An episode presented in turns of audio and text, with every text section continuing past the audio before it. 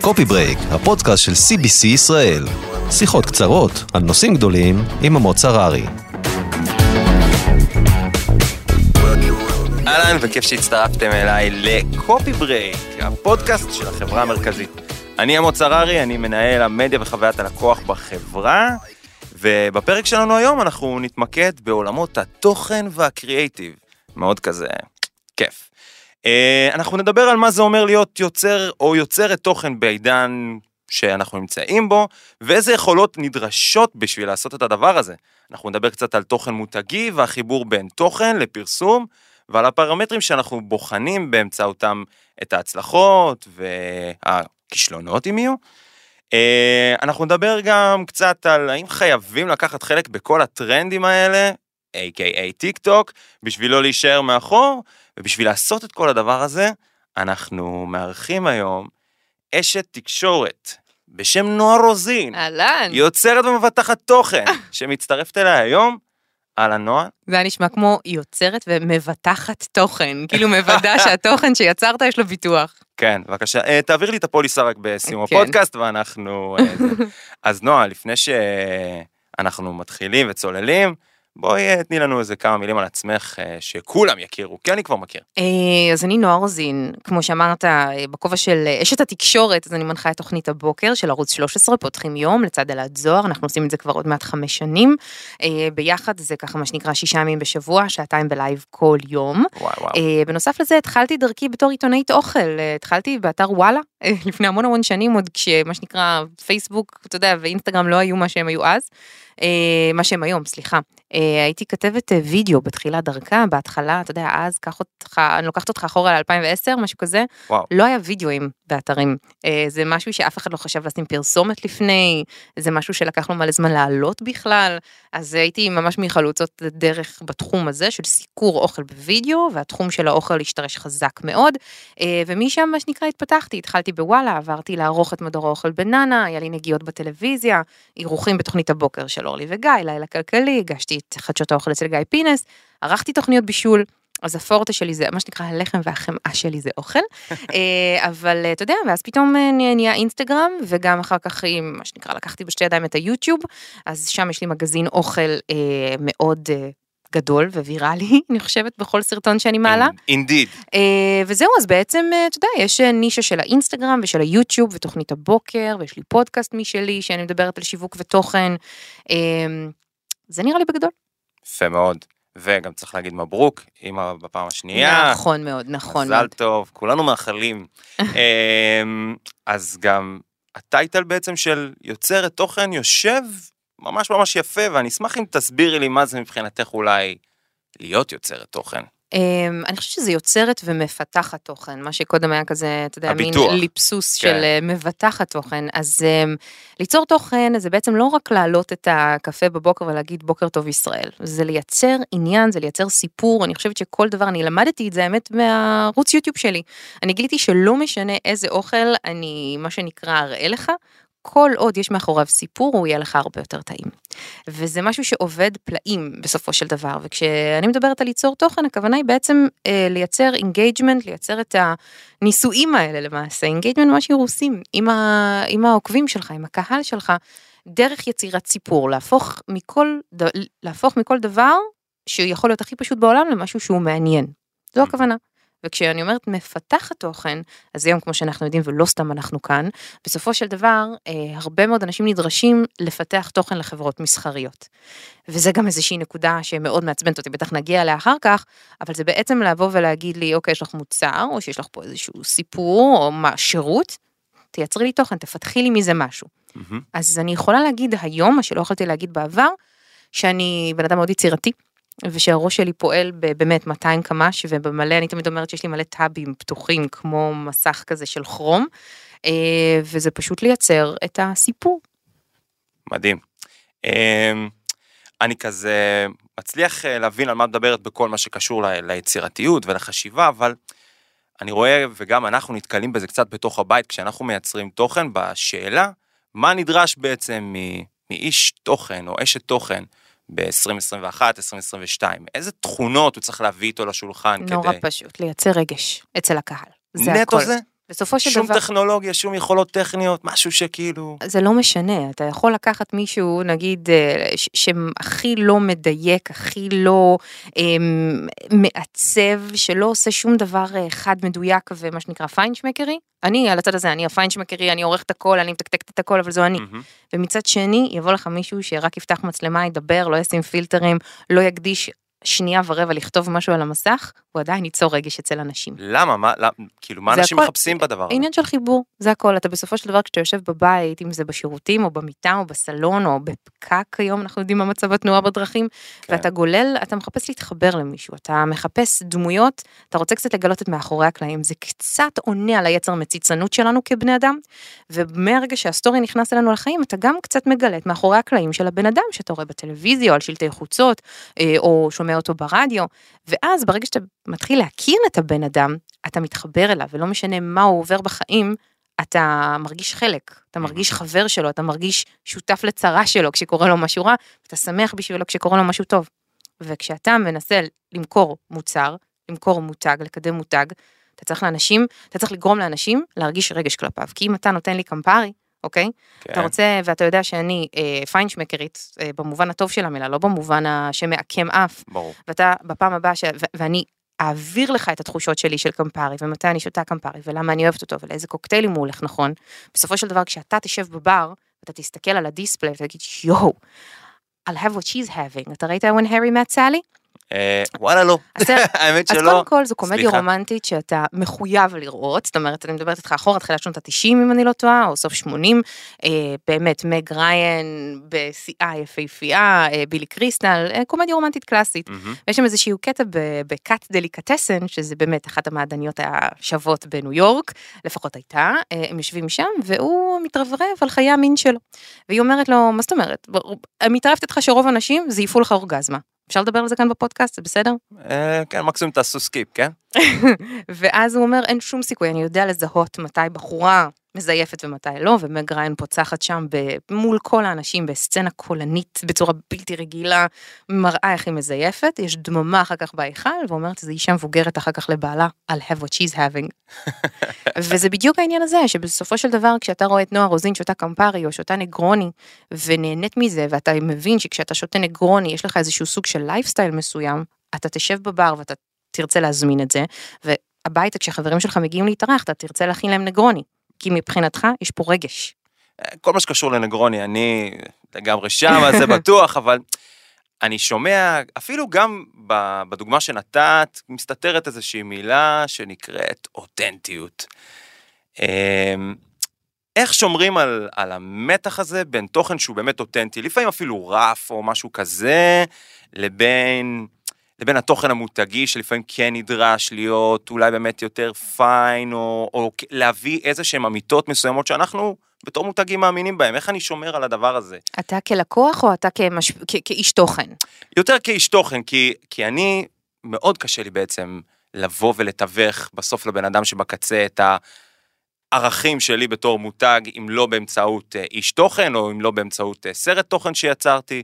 אז אני שואל אותך, למשל, כשאת מקבלת לידייך בריף, לצורך העניין, קמפרי, או אה, לנגרוני עצמו, אה, איך את שומרת על אותנטיות ב- ביצירת התוכן ו- ומעבירה עדיין את מה שהמותג רצה? אני חושבת שזה מאוד תלוי, ואני אגיד לך, בשיא הכנות, באיש השיווק, אוקיי? אוקיי. אה, אני חושבת שאיש השיווק צריך מאוד להבין את המדיה. אני חושבת שאיש השיווק, אם את הוא... חושבת שאנחנו מצליחים להבין את המדיה? לא. חד משמעית לא. ואני גם אגיד לך למה אני מתכוונת. אני חושבת שהיום, כשאתה בתור איש שיווק בוחר נגיד במשפיען אחד או בנבחרת משפיענים, שאני אגב נגד זה, אבל זה סיפור אחר, אה, כשאתה בוחר במשפיען אחד להוביל את המותג שלך, לפחות לשנה, נקרא לזה שגריר, אתה מכיר את המונח הזה, שגריר המותג? מהמם. אתה צריך קודם כל לדעת במי אתה בוחר שיעביר את הערכים שלך. כי אם נגיד יש לך מותג כמו, אני אומרת, Ketel One, אוקיי? ואם Ketel One, לנו. מבח... אני ברור לי, אני מכירה את הקטלוג, את כל המק"טים אני מכירה, מה נראה לך? אבל אני אומרת, אם נגיד Ketel One מבחינתך הוא וודקה של מסיבות, זה לא וודקה של מסיבות, בסדר? מהמם. אבל נגיד זה וודקה של מסיבות, אתה יודע בדיוק למי לחבר את, ה... את, את, את, המות... את המותג, אתה יודע למי לחבר לאיזה איש תוכן. אבל אני יודע לחבר את זה מתוך איזשהו קו מחשבה, אני אומר, בואנה, הבן אדם הזה נראה לי מתאים. אוקיי. האם הוא באמת מתאים? האם קהל היעד שלו הוא באמת הקהל שאני מחפש? אתה איש השיווק, אתה צריך לענות על אני השאלות עושה- האלה. אני עושה את התחקיר, אבל אז בדיוק שם מתחיל הקלאש עם האותנטיות, שם מתחילה... אז אז זה בדיוק הקטע. אני חושבת, שוב, ב- אתה יודע מה, אני אדבר עליי, בסדר? יאללה. בוא נלך על קמפרי, מה שקרה, אני הייתי שגרירת המותג כמעט שנתיים, אם אני לא טועה, זה בערך עד הקורונה. לא, מה פתאום, בקורונה היה לנו את השיא, על מה אתה מדבר? פינת הדרינק היומי. נכון. אבל אמ, בקטע של קמפרי למשל, אמ, החיבור היה בעיניי מאוד אותנטי כי קיבלתי בריף פתוח, אוקיי? אשת השיווק שעבדה אז ב-IBBLS, מאוד מאוד אהבה את מה שאני עושה, אוקיי? ראתה אותי, חיזרה אחריי, קלטה אותי, הבינה את הלייפסטייל, אמרה, קחי את זה מכאן, אוקיי? עכשיו, זה היה ברמה כזאת, אז גם, אתה יודע, השמיים היו פתוחים, העולם היה שמח, שלחו אותי למילאנו, אוקיי? עם כל שגרירי קמפרי בכל אירופה. זו הייתה חוויה מטורפת. הלכנו לגלריה של קמפרי. ראינו, אתה יודע, הגענו לברים הכי מטורפים במילאנו, שכל מה שהם עושים זה באמת מגישים קמפרי בכל מיני סוגים, יש גם את הקמפרינו, שזה בכלל בר הקמפרי, שזה מקום קסום. עכשיו, גרמו לי להתאהב במותג. גרמו לי לאהוב את זה ברמה, כמו שיש אנשים, נגיד חבר'ה צעירים שנגיד מאוהבים בנייק או מאוהבים באדידס, אתה מרגיש את ערכי המותג כשאתה רואה את הנייק, אתה רואה נייק, אתה רואה מצוינות בספורט, אתה רואה כאילו, נכון, just do it, הכי טוב שאתה יכול, אתה אתה רואה אתלטיקה, אתה רואה כוח. אותו דבר, הם גרמו לי להתאהב במותג, אותו דבר גם עם אפרול. אוקיי? אחר כך הם אשכרה הטיסו אותי לוונציה בשביל הדבר הזה.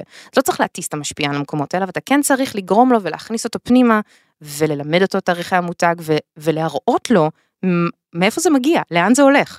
אני חושבת שבסופו של דבר אין כמו מראה עיניים ואין כמו חוויות. נכון זה קשה בעולם של 2022, עם קורונה והעובדה שאתה לא יכול לא להטיס ולא להראות ולא להביא, אבל אתה, אתה מחפש מישהו שיוביל את המותג שלך, תביא אותו פנימה, תיקח אותו לסדנאות, תראה לו מה עושים. אני חושבת שברגע שאתה מייצר את החיבור הזה בין המשפיען למותג, הוא יביא את זה לבד. וגם, תבחר אנשים יצירתיים, אל תבחר רק פלקטים שיש להם מלא עוקבים. בסופו של דבר, אני חושבת, אני כשאני אני נבחרתי הייתי micro, micro influencer. אני לא היה לי את העשרות אלפים שיש לי היום, מהמם. וזו הייתה בחירה מאוד נכונה. אז גם פה יש סוג של engagement, אתה בעצם צריך להיכנס לאיזה שהם אירוסין עם, אה, עם אותו איש תוכן, כדי לייצר באמת תוכן ששווה לעקוב אחריו, ששווה... נכון, נכון, אתה צריך לבחור מישהו טוב, אתה צריך להיות איש שיווק טוב, קודם כל, אתה צריך להבין את המדיה, אתה צריך להבין איפה זה נכון, אני יודעת שזה עוד יותר קשה כשאתה חברת אלכוהול. אוקיי? ברגע שיש לך את הכובע של האלכוהול, אז הרבה יותר קשה, כי יש לך המון רגולציה, אבל אתה יודע, לקוקה קולה באופן כללי יש ערכים מאוד ברורים, נכון? מהמם. החיים הטובים, צעירים, כיף, קיץ, אני מדמיינת את הכפר של קוקה קולה, אתה יודע, המון דברים כאלה, ומאוד קל למצוא אותם, אבל אתה צריך להבין גם את כל המשמעויות של איך דור ה-Z נגיד מתנהל היום. אתה רואה למשל את כל הטרנדים שאינסטגרם הוציאה, שהולכת, הולכים, הולכים להיכנס ב-2022, אתה קורא את מכתב המש... אה, אתה, כותב- אתה קורא את המכתב שפייסבוק כתבה למשקיעים שלה, ואתה מבין איזה שינוי הולך להיות כאן. נכון, נכון, אני... אני לגמרי שם, אני, אני חי את הדבר הזה ומאוד מאוד אה, מנסה ללמוד ו, ולהיכנס לעולם הזה עד כמה שאפשר, אבל אני חושב שזה אתגר מאוד מאוד גדול להצליח לעקוב אחרי כל הפלטפורמות, ואמרת גם טרנדים. איפה ה FOMO לפעמים גם קצת משתלט על, על יצירת התוכן אולי, או האם את מרגישה ש... בוא נגיד עכשיו יש איזה ריקוד חדש או טרנד חדש בטיק טוק, לצורך העניין. האם את מרגישה איזשהו צורך או בעירה פנימית כזאת להשתלב בתוך הדבר הזה, או שאת אומרת כאילו, רגע, אני לא נכנסת לכל דבר. אני חייבת להגיד לך שבדיוק כמו הקטע עם יוטיוב, אוקיי? אני פתחתי את הערוץ יוטיוב שלי בגיל 30, אוקיי? ואני לקח לי חצי שנה של מחקר להבין מה קורה בארץ, מה קורה בחו"ל, מי המתחרים העיקריים שלי, איזה פורמטים עובדים נהדר בחו"ל, מה אפשר להביא בעצמי, עם היכולות שלי, לתוך הדבר הזה. וכל הזמן ריחפה מעליי השאלה, אבל את בת 30, למה שתפתחי ערוץ יוטיוב? יוטיוב זה לא של הצעירים האלה עם הקונסולות, ואלה שמסתכלים מול המראה ושמים מסקרה, מורחים מסקרה, זה לא בשבילך, girl, כאילו ממש לא. ואז הגעתי למסקנה שאני רוצה מגזין אוכל בלי עורך ובלי במאי. אני העורכת, אני הבמאית, אני התסריטאית ואני נערת המים גם. וזה התפוצץ, וזה היה נהדר. ואמרתי לעצמי, ברגע שנכנס הטיקטוק, אמרתי, די, בחייאת, זה לא בשבילי, זה כבר ממש לב- לחבר'ה הצעירים. זה לא בשבילי. ולמדתי עכשיו את הטיקטוק, אני חושבת חצי שנה, משהו כזה. כי הטיק טוק התחיל במה מה, מה אנחנו יודעים הגדולים למעלה מבני 30 אנחנו יודעים שטיק טוק זה עם ריקודים ואנחנו יודעים שטיק טוק זה אתגרים מסוכנים. נכון. כשלמעשה כל מה שאתה צריך לעשות זה לאלף את האלגוריתם. כי בסופו של דבר ברגע שאתה מאלף את האלגוריתם אתה מגלה תוכן מדהים בטיק טוק מדהים. כנס ל hashtag bar life או כנס להשטג קוקה קולה whatever אתה תראה את השימושים האדירים שאנשים עושים יש יוצרי תוכן מרהיבים בטיק טוק מדהימים. שהם לוקחים אותך לעולמות שהם הדבר האחרון זה ריקודים הדבר האחרון זה לעשות אתגרים מסוכנים. אני אני כל כך אילפתי אותו שבאמת אני כל דבר שאני גוללת אני שומרת אני אומרת בואנה זה השראה בואנה זה רעיון בואנה זה אחלה סאונד זה מדהים, זה, ו- זה ממש גם שינה את צורת צריכת התוכן נכון. ויצירת התוכן. חד משמעית ואני אומרת אתה גם צריך להיות שם אם אתה איש שיווק טוב אתה צריך להיות גם שם בלי שום ספק. אתה ו- צריך לפצח את התוכן נכון כן את באמת חושבת אבל שכל מותג צריך להיות בכל מקום היום? כן למה? כי בכל מקום יש קהל אחר אתה היום בן כמה אתה אני בן 32. אתה גולש היום בפייסבוק כמו שהיית לפני 5-7 שנים אמ, אני מודה שלא. אוקיי. אז אה, של מי הפייסבוק היום? למי היא שייכת? הרשת? יותר למבוגרים? להורים שלנו יותר? יכול להיות, למרות שגם שם אנחנו מזהים איזושהי חזרה של מעט מעט אה, צעירים, כאילו עשו את התנועה חזרה. אבל אתה מבין שהרוב של הפייסבוק כרגע, לפחות בישראל, אין לי, נתונים על חו"ל, הם אנשים הרבה יותר מבוגרים מאיתנו? כן. ב-15 שנה, ב-20 שנה, נכון? ושל כן. הקהילות, יש מלא קהילות בפייסבוק. אתה מבין ששם יש קהל שלא נמצא בטיקטוק? בוודאי. אתה מבין שבאינסטגרם יש כאילו את, ה, את קהל החתך, זה האמצע, בין הטיקטוק לבין הפייסבוק. כן, כן, נכון, אבל עדיין, למשל, אם עכשיו יש לי 100 שקל, ואני צריך לחלק אותם, איך אני בכלל כאילו ניגש לבחירה הזאת חוץ מהעניין רק של קהל יעד, אתה, אתה לא מדבר על תוכן ממומן, נכון? אתה אומר איפה לשים את כל הביצים שלי? לצורך העניין. תן לי- בסוף אני, תן לי, אני אומר, של, תן לי שם של מותג, זרוק מותג.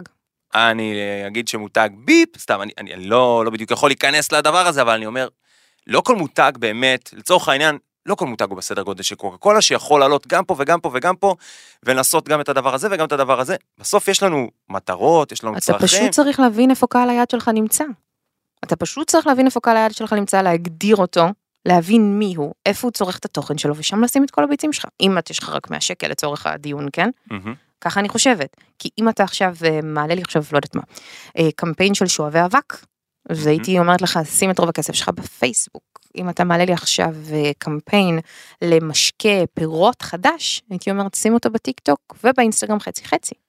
אבל לא רק כי זה קהל היעד, גם לפעמים כי באמת הם מגיבים יותר טוב, ממירים יותר טוב, כי אנשים נמצאים במצב צריכה אחר כשהם בתוך תראה, הפלטפורמות האלה. בסופו של דבר, כשאתה מדבר כמנהל שיווק של מישהו שנמצא בתוך חברה מסחרית, המטרה הסופית שלך זה מכר, ואתה יכול לעבוד עליי עד מחר שכל מה שאתה רוצה זה brand awareness. אתה מחפש מכר, בסופו של יום. חברה... אבל מאוד קשה למדוד את זה דרך ברור, רשת אבל, לא. אבל, אבל בסוף השנה כשפותחים את כל, ה, את כל הדפים ומביאים אותך בתור מנהל שיווק ומסתכלים עליך ומסתכלים על המדדים שלך אם הצלחת או לא, שואלים מה הבאתי. בבקשה. נקודה. נכון. ולכן אתה צריך להבין איפה קהל היעד שלך נמצא. ואני משערת שגם משרד הפרסום עוזר לכם מאוד להבין איפה, אתה יודע, איפה, איפה הקהל הזה, למי הוא מכוון. כי היום כשמוציאים, אה, לא יודעת מה, בקבוק של, אה, לא יודעת מה, נביעות או משהו כזה, אז. זה תמיד מגיע עם איזה ממש שולטת בקטלוג, זה מדהים. כן, אתה, אתה יודע, עם אה, כל הקליקים והשיקים, ואתה, מהמם. אתה, אתה, הוא, הוא לא מושק בלי ריקוד בטיק טוק. עכשיו שוב, זו בחירה, זו בחירה מושכלת, אני, מש- אני רוצה להאמין.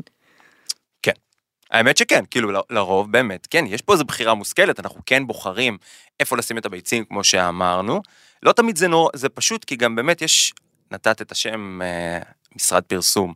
יש משרד פרסום ויש משרד מדיה ויש כל מיני דברים. אגב, איך היחסים שלך, נגיד, עם כל החבר'ה האלה? יוצא לך לעבוד איתם? אה, זה עובר אצלי כמה באפרים. אה, לפני שזה מגיע אליי, אבל אני חושב, היום אני כמעט ולא מקבלת בריפים סגורים. זאת אומרת, כל מי שפונה אליי, נותן לי להביע את היצירתיות שלי, כי הוא יודע גם שאני אפצח את זה הכי טוב, ושאני גם מכירה את הקהל שלי מספיק כדי לדעת איך להגיש לו את זה. מדהים. אוקיי? כי פונה אליי עכשיו איזשהו מותג אה, של אה, חטיף, ואמר לי, אני רוצה שתייצרי מתכון, אז אמרתי, ו... וזהו, ואמרו לי, זה, זה מה שאנחנו רוצים שתעשי. אנחנו, רוצ- יותר מזה, אנחנו לא אומרים לך כלום, פשוט go. שזה אחלה, שזה כיף. וכשמנסים, מגיע אליי מותג אחר ואומר, אני רוצה שתגידי את זה, ותראי את זה, ותעמדי בפריים מול זה, אני אומרת, התשובה היא לא. מה שנקרא, עדיף שם טוב משמן טוב. לפעמים הכסף לא שווה לי לבזות את עצמי לצורך העניין. עד כדי כך. אני לבזות? מרגישה שכן, אני מרגישה שכן, אני חושבת שהיום אנשי שיווק שהם כלואים באיזושהי קונספציה שהשנה עכשיו היא 1950 ומבקשים ממני סתם דוגמה להחזיק משחת שיניים ליד הפה ולהגיד וואו תראו איך השיניים שלי לבנות כשאני מחזיקה את המוצר בפריים אז זה לבזות את עצמי. חד משמעית, כי מה, הקהל שלי טיפש? הקהל שלי לא טיפש. ואני ממעטת מאוד לקחת תוכן אה, ממומן, אני מעדיפה לעבוד גם בפרויקטים שנתיים. כדי שיהיה, מה שנקרא שהקהל שלי יכיר עם מי אני ככה נכנסת לחופה בשנה הקרובה, והם מכירים את זה, וזה ה disclaimer הכי גדול של תראו מי, עם מי אני משתפת פעולה, נגיד קמפרי, אתה מבין? זה היה הכי קל, כי ברגע שמה שנקרא הצגתי את העובדה שאני שגרירת המותג, כל השנה, לאורך כל החודשים, גם בלי, לא ספרתי stories, לא ספרתי פוסטים, זה פשוט היה שם. וזה אף אחד לא הרים גבה. ואז מצד שני אתה מסתכל על משפיענים שיום אחד מראים חיתולים, יום שני מראים טאפו צ'יפס, יום שלישי מראים מטר, כאילו, אתה, אתה, אתה מרגיש שזה לוח פרסומות ואתה מדפדף, כי אתה אומר איפה התוכן האותנטי. זה כבר לא מעניין אותי, אני לא פה בשביל זה. סבבה שאתם מרוויחים כסף. אבל יאללה, חלאס, תשחררי אותי מזה. מסכים, מסכים לחלוטין. אה, מעניין אותי קצת לדעת, כי את גם באמת אשת תקשורת, מגישה בטלוויזיה, איך, איך את מייצרת את המעבר הזה בין העולם של הדיגיטל לבין העולם של הטלוויזיה, אם יש השפעות אחד על השני, או איך את מותחת את הקו הזה? אני חושבת שההשפעה הכי גדולה היא to drop, אה, לשחרר את המניירות של הטלוויזיה כשאת מגיעה לסושיאל. כי בסופו של דבר, כשאני יושבת מול המצלמה בשולחן של תוכנית הבוקר ויש לי טלפורמטר ואני מעבירה למבזק החדשות, או שאני צריכה, אתה יודע, לנהל דיון על אה, מצב ביטחוני, לא עלינו, אה, קורונה עם פרופסורים שמבינים, אתה יודע, אני מאוד ממלכתית, אוקיי? אני כן מכניסה את השובבות ואת הצחוקים ואיפה שצריך, כן, איפה שזה ראוי. אבל מצד שני, כשאני מגיעה לאינסטגרם שלי, או ליוטיוב שלי, או לטיק טוק, אני חייבת לשחרר את המניירות האלה, אני לא יכולה להיות אותה נועה של הטלוויזיה שם. אני יותר קלילה, אני יותר משוחררת, גם בתוכנית אני משוחררת, אבל עדיין מעונבת מעט. ובסופו של דבר, איך אמרתי קודם, זה הצצה על מאחורי הקלעים. אז אני, I need to deliver. נכון, אבל, אה, אבל זה כן נשמע כאילו יש איזשהו סט כלים, או אה, נקרא לזה פרמטרים שצריכים להיות בכל מקום. נגיד, אמרת בטלוויזיה אני ממלכתית, ויש דברים שאני צריכה לעשות כמו שצריך, ובאינסטגרם אני מאחורי הקלעים, כי באמת יש לך איזשהו mindset מסוים לכל אחת מה, מהפלטפורמות? אם אתה היית עכשיו המנכ"ל של רשת 13, והמנחה של תוכנית הבוקר שלך הייתה מתנהגת כמו בטיקטוק, זה היה עובר אותך? לא, ברור שלא, אני לא מדבר על זה, אני מדבר יותר על... שוב, אני שוב חוזר לאותנטיות. אני מדבר על העובדה שכן יש לנו איזשהו mindset, אני אפילו רגע חושב על, ה... על הסטודנטים שלי, שאני מספר להם מה הם צריכים פחות או יותר לעשות בכל אחת מהפלטפורמות, איך הם בוחרים מה להתאים ואיך הם אמורים להתנהג. לכתוב קצר, לכתוב אה, יותר ארוך, אה, לתייג מישהו, לא לתייג מישהו, יש איזשהו סט כלים מסוים שאנחנו מגיעים איתו. את לא חושבת ככה? כאילו ש... יש הבדל בין, אה, אתה יודע, הדמות פה והדמות פה, כן. אה, לעומת הסט כלים של כן לתייג, כן לכתוב לוקיישן, זה שני דברים שונים בעיניי. אני אותה נועה, זאת אומרת, הנועה של תוכנית הבוקר היא אותה נועה כאילו שאתה רואה עכשיו מולך. היא אותה נועה של האינסטגרם, ואותה נועה, לא יודעת אם עדיין אותה נועה של הטיקטוק, אני עוד לומדת את זה, כן? אני חייבת לומר. אבל אתה רואה את, את אותה פרסונה, כן? גם כשאנשים אומרים לי לפעמים, תשחררי טיפה את האינסטגרם שיפסיק להיות כל כך מהודק ומה שנקרא אה, מעוצב וברור ומספר סיפור, תשחררי את זה טיפה. אני אומרת, אבל אני לא, אני לא כזו בתור בן אדם. כל מה שאני עושה, הוא מהודק והוא נראה טוב, הוא ערוך, וככה אני, זו אני, זה הפרסונה. אז אני להגיד לך, תראה, יש לי התנהגות מסוימת שאני מתנהגת בתוכנית הבוקר, כי בוא, אני מנחה תוכנית בוקר בישראל, זה, זה דבר, אוקיי? ויש לי את האינסטגרם שתמיד מראה אותי ואת אלעד משתוללים בזמן הפסקת הפרסומות, ואני חולקת, אה, אתה יודע, מחשבות ורעיונות ואירוחים שאני עושה. זה לא כזה הבדל גדול, mm-hmm. אבל הוא קיים, יש שם, חייב להיות איזשהו סוג של גבול. יש, למשל, דיברת על טיק טוק ועל אה, ללמוד את הפלטפורמה, וכולנו מכירים פחות או יותר שבאמת זה פלטפורמה פחות מהודקת. יש מקומות שבהם את אומרת, אני באה לריב עם האלגוריתם, אני אומרת, טוב, אני לא יוצרת את התוכן כמו שביקשו, אלא אני יוצרת את התוכן כמו שנועה רוצה. אני עושה ניסיונות כל הזמן. מעלה כזה סרטון, כזה סרטון לומדת, ואז אני רואה מה מצליח ומה לא. זה, זה נורא פשוט, זה בדיוק גם ביוטיוב היה ככה. סרטונים יותר מועד, כאילו מהודקים ביוטיוב בהתחלה, מאוד כזה, אה, כמו אייטם בוואלה בתחילת הדרך שלי, יש תסריט, ברור מה קורה, יש כתוביות על המסך, ומצד שני, פתאום אתה מגלה שהסרטון עם הכי הרבה צחוקים, שנוזל לי רוטב מהפה ומלכלך לי את החולצה, תופס פי אלף יותר מהדבר המהודק. כי נוצר שם דיסוננס? כן, כי זה, זה, אתה יודע, זה שובר את הדמות. וזה הרבה יותר כיף. זאתי שמגיעה מאופרת עם הליפסטיק מתוכנית הבוקר, מתלכלכת בטירוף מהבגדים ומקללת תוך כדי. כאילו מקללת, אתה יודע, עמק כזה, אני התלכלכתי. והנה, אתה רואה, גם אתה צוחק עכשיו, אז אנשים פתאום אוהבים את זה הרבה יותר. אני צוחק כי אני גם נזכר ב... כן, כזה, בסרטון, כן. ואז פתאום אתה מגלה שאתה יודע, סרטון אחד שלי שהגיע ל-400 אלף צפיות בטיק טוק, היה שפשוט מרחתי על אלעד קרמבו. כאילו, זה הסיפור, לקחתי את הסאונד ממלך האריות, מרחתי לו קרמבו, איך שהמילה סימבה כזה עלתה, וזה פשוט זכה ל-400 דיסני אלף. יתבעו אותנו. חלילה, חלילה. אמ, אז לומדים, זה כל הזמן ללמוד, אתה יודע, כל בוקר אני קמה מחדש ואני אומרת, אוקיי, מה לומדים היום? יש משהו חדש, כל יום, זה עולם, זה עולם בהפרעה, יואו, זה קצב מטורף. מטורף. ממש. אמ, והאמת שנדמה שגם הקצב שלנו היה ממש ממש מהיר והגענו כבר ממש לסוף אז אני רוצה לשאול אותך כמה שאלות לפני סיום. לך על זה. זה אנחנו עושים את זה עם כולם. אה, שאלון יאיר לפיד ש- כזה? אה, שאלון המוצררי. יאללה. סתם. אמ, מכירים אותי בתחום בגלל, תני לי איזה הצלחה מקצועית כזאת שאת אומרת כאילו, זה זה? בגלל, אני, כאילו, מאיפה הכירו אותי בתחום? כן. מה פתח לי את כן. החדשות האוכל אצל גיא פינס? Nice. הקדים את זמנו. משהו שעשית שממש האמנת בו, וזה פשוט לא קרה, זה לא הצליח. שממש האמנתי בו ולא קרה. אה, מבחינת... יכול להיות שהוא קרה אה, בפועל, אבל הוא פשוט לא הצליח, הוא כאילו קרס לתוך עצמו. וואו, אמ, רגע, אני צריכה, אה, אמ, אה, תוכנית האוכל שלי ברשת 13. אה, איך שהיה פיצול בין, אה, בין מערוץ 2 ל-12 ו-13. מהמם. השקנו את הערוץ יחד עם התוכנית שלי ששמה היה Foodies, אה, ופשוט אחרי שלושה שבועות התוכנית ירדה. יואו, איך זה... אה, זה וואו. הכי, כן, זה, זה, זה מאלף ואחת סיבות, כן? הרבה דברים שקשורים, כל הלוח השידורים השתנה אגב. זה לא רק התוכנית שלי ירדה, ירדו שלוש במקביל, שינו את הכל, הכל השתנה ממה שחשבו שיהיה, בום, כישלון חרוץ. יואו. איך לא חשבתי על זה קודם? משהו שעשו מתחרים או אנשים או קולגות, והיית ממש רוצה שיהיה שלך. וואו, אמ... תן לי לחשוב על זה, תן לי לחשוב על זה רגע. אני מנסה לחשוב על משהו בתחום האוכל, מבחינת יצירת תוכן. Hmm, אני צריכה לחזור אליך עם זה. תחזרי אליי עם זה. אני מאמינה, דבר אחד מעולם התוכן והערכים שלך, שאת לא מוכנה להתפשר עליו. ייהרג ובל יעבור. אה, טעם ואיכות, אני בחיים לא אשקר אם אני אוכל משהו שהוא לא טעים לי, אני בחיים לא אה, אראה או אגיד שהוא טעים לי, וגם אחד הדברים שחרטתי על דגלי, זה לעולם לא, אם אין לך משהו טוב להגיד, אל תגיד. יש אנשים שלקחו את הירידה על שפים, מסעדנים ומלצרים בתור ספורט לאומי, אצלי זה בחיים לא יהיה. עדיף לדבר, ואם יש לך, אין לי משהו טוב להגיד, אני פשוט לא אומרת. יואו, אני חותם על המשפט הזה כל כך הרבה פעמים, באמת. אה, הדבר הבא, תני לנו תחזית, אני לוקח אותך שוב לעולם של תוכנית הבוקר, תחזית, אה, למה מה עוד עומד לבוא עלינו בזמן הקרוב, משהו שאת צופה שיתממש, כאילו שאת מתחילה לראות ניצנים שלו. VR, זה הדבר הבא. virtual reality. זה הדבר הבא. אה, באמת? ואמרתי לך קודם מילה על אה, המכתב שפייסבוק כתבה למשקיעים שלהם. כתבו שהחל מהחצי השני של 2022 זה הולך להיכנס מאוד מאוד חזק בכל הפלטפורמות. virtual reality, עם המשקפיים וכל הוואג'רס. אתה צוחק עכשיו?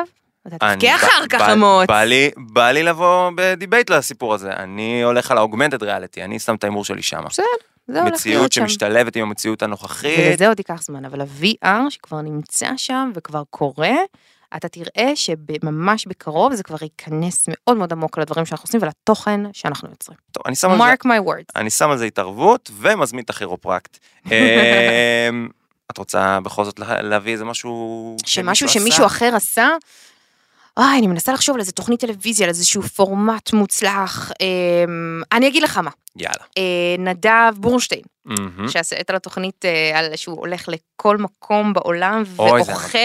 את האוכל המתויג ביותר, נכון, אז חבל שאני לא עשיתי את זה. יפה. באם, מצאתי. Shout out Yes. לנדב בורנשטיין. אה, נועה, כן, אנחנו מסיימים להפעם. כיף לנו. תודה ענקית ענקית שהצטרפת אלינו, ותודה גם לכם שהאזנתם לקופי ברייק. אה, יש לנו עוד פרקים נוספים, אתם מוזמנים להצטרף אלינו בספוטיפיי ובאפליקציות הפודקאסטים המוכרות. עד אז, יאללה ביי. הוקלט באולפני אדיו, המשווקת את ספוטיפיי בישראל.